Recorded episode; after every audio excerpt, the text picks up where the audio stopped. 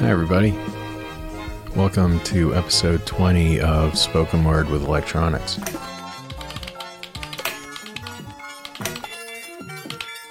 This is my last show before taking a month or so off. You'll still find weekly audio if you subscribe to our feed on any podcast service. I'll make those weekly posts fun for you. But structured episodes like this will be taking a short break. I have some fun stuff to write and record, and I'm looking forward to jumping back in around September. Uh, at that point, it'll be about 10 weeks or so uh, before the election when I'm back. And man, uh, that'll be something to compare. The world of episode 20 today in July with the world of episode 21 in September. With 10 weeks out till the election, I can only imagine. Might have to do a month in review segment which I uh, would like to do because I kind of view these shows right now as a time capsule. Anybody making work right now is making a time capsule because uh, people are going to be curious about this moment. So I might want to do a month in review segment to keep uh, things properly connected on a timeline. Might be kind of fun to keep track of everything on a day to day that changes and just do a massive uh, book report an instant nostalgia piece of what the fuck has happened in the last five weeks.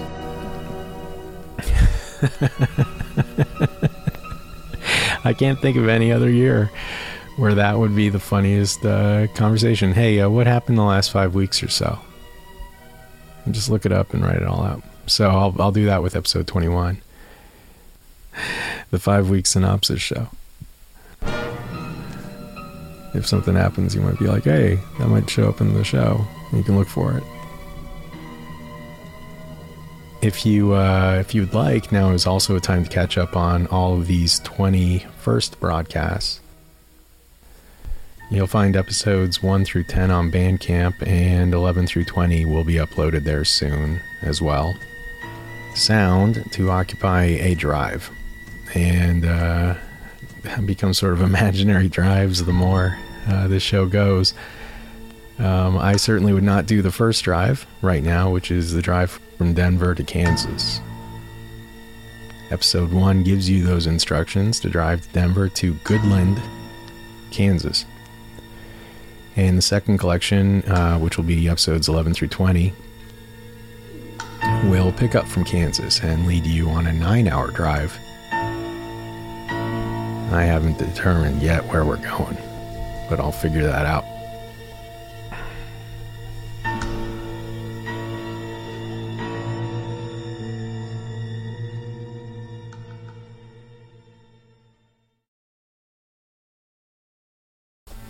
I want to do a show about suicide this week.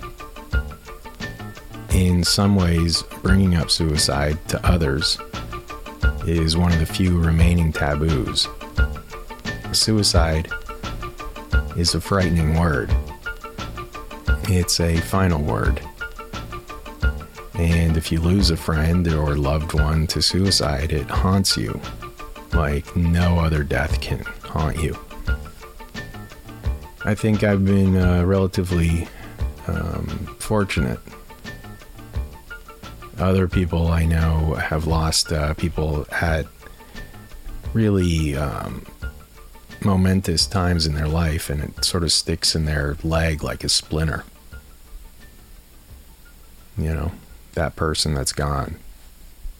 If it happens, I think in your uh, 20s through 30s, it is harder to deal with. Oh man, if it's like high school, get out of there. You have a friend kill themselves in high school, get the fuck out of there. Your timeline in life is permanently scarred by their death it's one of those weird things. And then you sort of get into the 40s and 50s. And nothing is ever easy, but at least then you know that somebody's lived a uh, enough of a life that it can't be looked at in that other way. But it still is always like, damn it, you know, they could have fucking fought that. you know.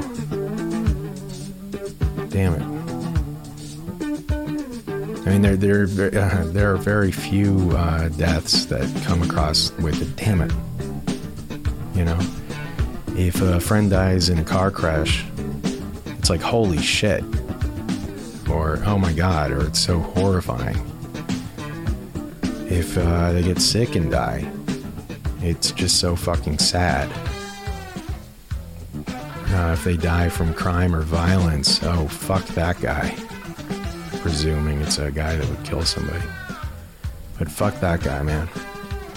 If you if if somebody dies uh, that you care about from crime or violence, it's a crime that you will take on for years to avenge and bring to trial. In some ways, it's almost galvanizing, or it gives you life's purpose. You know, if a friend has been wronged in that way.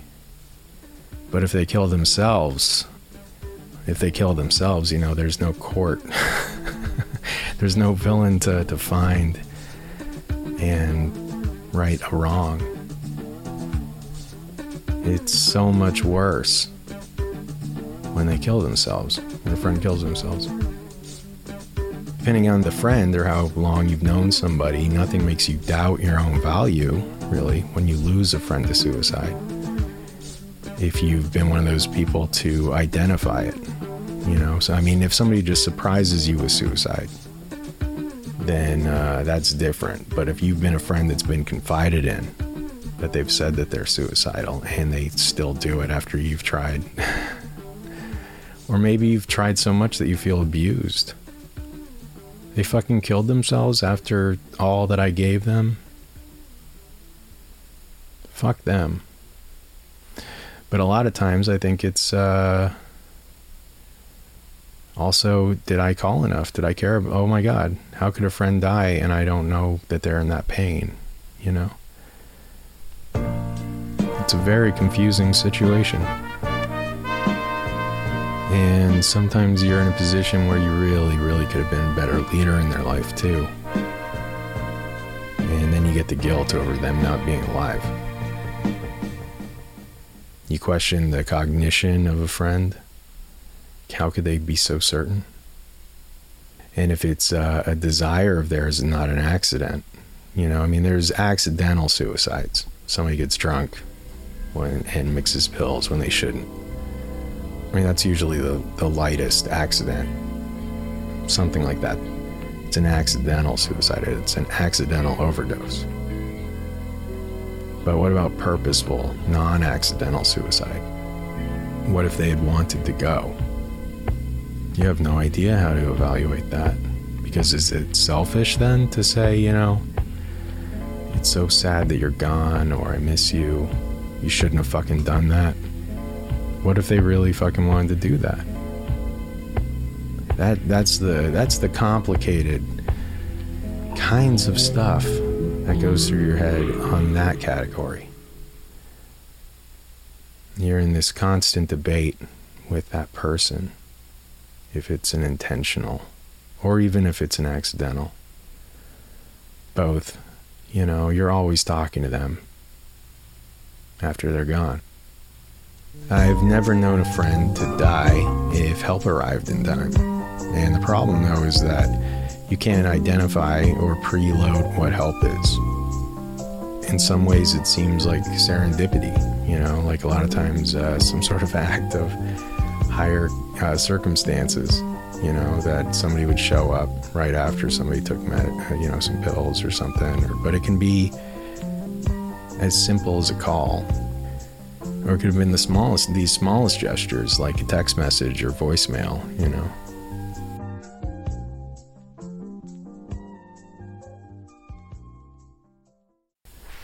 This week's show is about health, happiness, and pain. Being alive is capable of feeling all three of these intense feelings at once. I do consider health a emotion. When you feel healthy, you can also feel other feelings like anger and depression.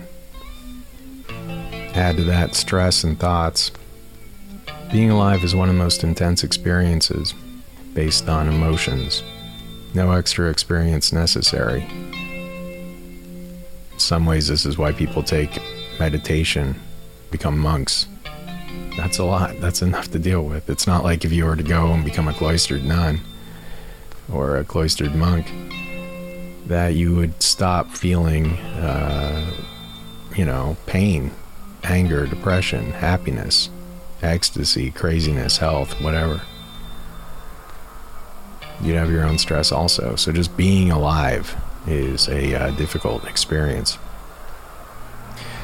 And then there's the pain of other people living in the world, you know, and having to deal with all kinds of different people. It's as uh, comfortable when you find somebody you agree with as it can be confusing and horrifying and threatening and tedious to run into other kinds of people. Then you have to impress these people. And so the world is fraught with challenges and, and threats. I mean, survival is exceptionally difficult. Then there's existential issues of surviving on the primal level of survival, but then going into your own existential curiosities about your own value, regardless. No matter how good we get it, the uh, more we doubt it. you know, being alive is a really fucking tough thing to do. Uh, suicide of someone close to you is a ghost that never leaves.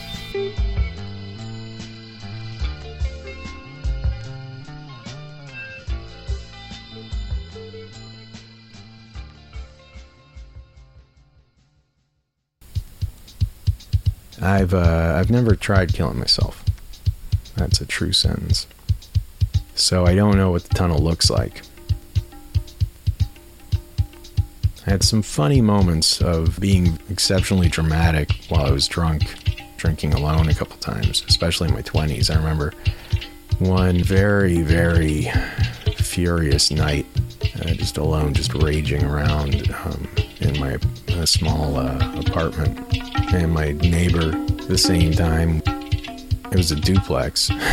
it was a du- it was a duplex, and my neighbor, who shared the duplex with me, was always setting off the fire uh, smoke detector, and we never talked. And then they moved out, and they were rehabbing that side of the apartment. I walked in to look at it, and the bathroom was just covered in char, like a lot of burn stains everywhere. And when the construction people or the people rehabbing it were like, "Yeah, she was just smoking crack in there constantly." and the shared wall in which she was doing this was always flipping out my cat. He didn't like sitting on the uh, on the couch facing that wall. One of my two cats at the time. So he knew that she was always just smoking drugs out of a glass pipe, like right be- right behind our wall. Can you imagine just somebody constantly smoking crack behind you for years, and you're uh, you know at the same time you're going through your own weird shit. So this was one of the darker periods of my life, which I say with humor now. And when they also were rehabbing the bathroom, they found all these torch stains in the porcelain, and it turned out that she was using like a butane torch, like a giant, giant torch, like or not a butane, whatever you call it, where people do uh, metal work and stuff. Like she was using like a crazy heating element to smoke her crack and it just uh, made an awful bunch of burns everywhere. So while I'm living in a shared wall of this duplex, I'm in my mid 20s. It's uh, the second place I've moved into after a divorce. That was only a uh, five month marriage, but a five year relationship, and it just didn't work out. And I'm getting through that. And, uh, for whatever. I mean, there's all these things, and I'm just like enjoying learning how to drink, and I don't even realize how bad my drinking is right now while I'm alone and just fucking going through it. I it was it was a weird fucking time. Not once was I ever suicidal during that experience. I would do different things when I would get trashed. The one thing that was uh, a demon to me at that time is if I turned on the TV and just watched normal TV. really scary normal TV. And I remember it makes no sense that it was the trigger, but I was just watching like X Men, the movie, on cable, I think. And I'm just staring at the screen on TV and I'm just like disgusted. I'm so angry. I'm just so pissed off.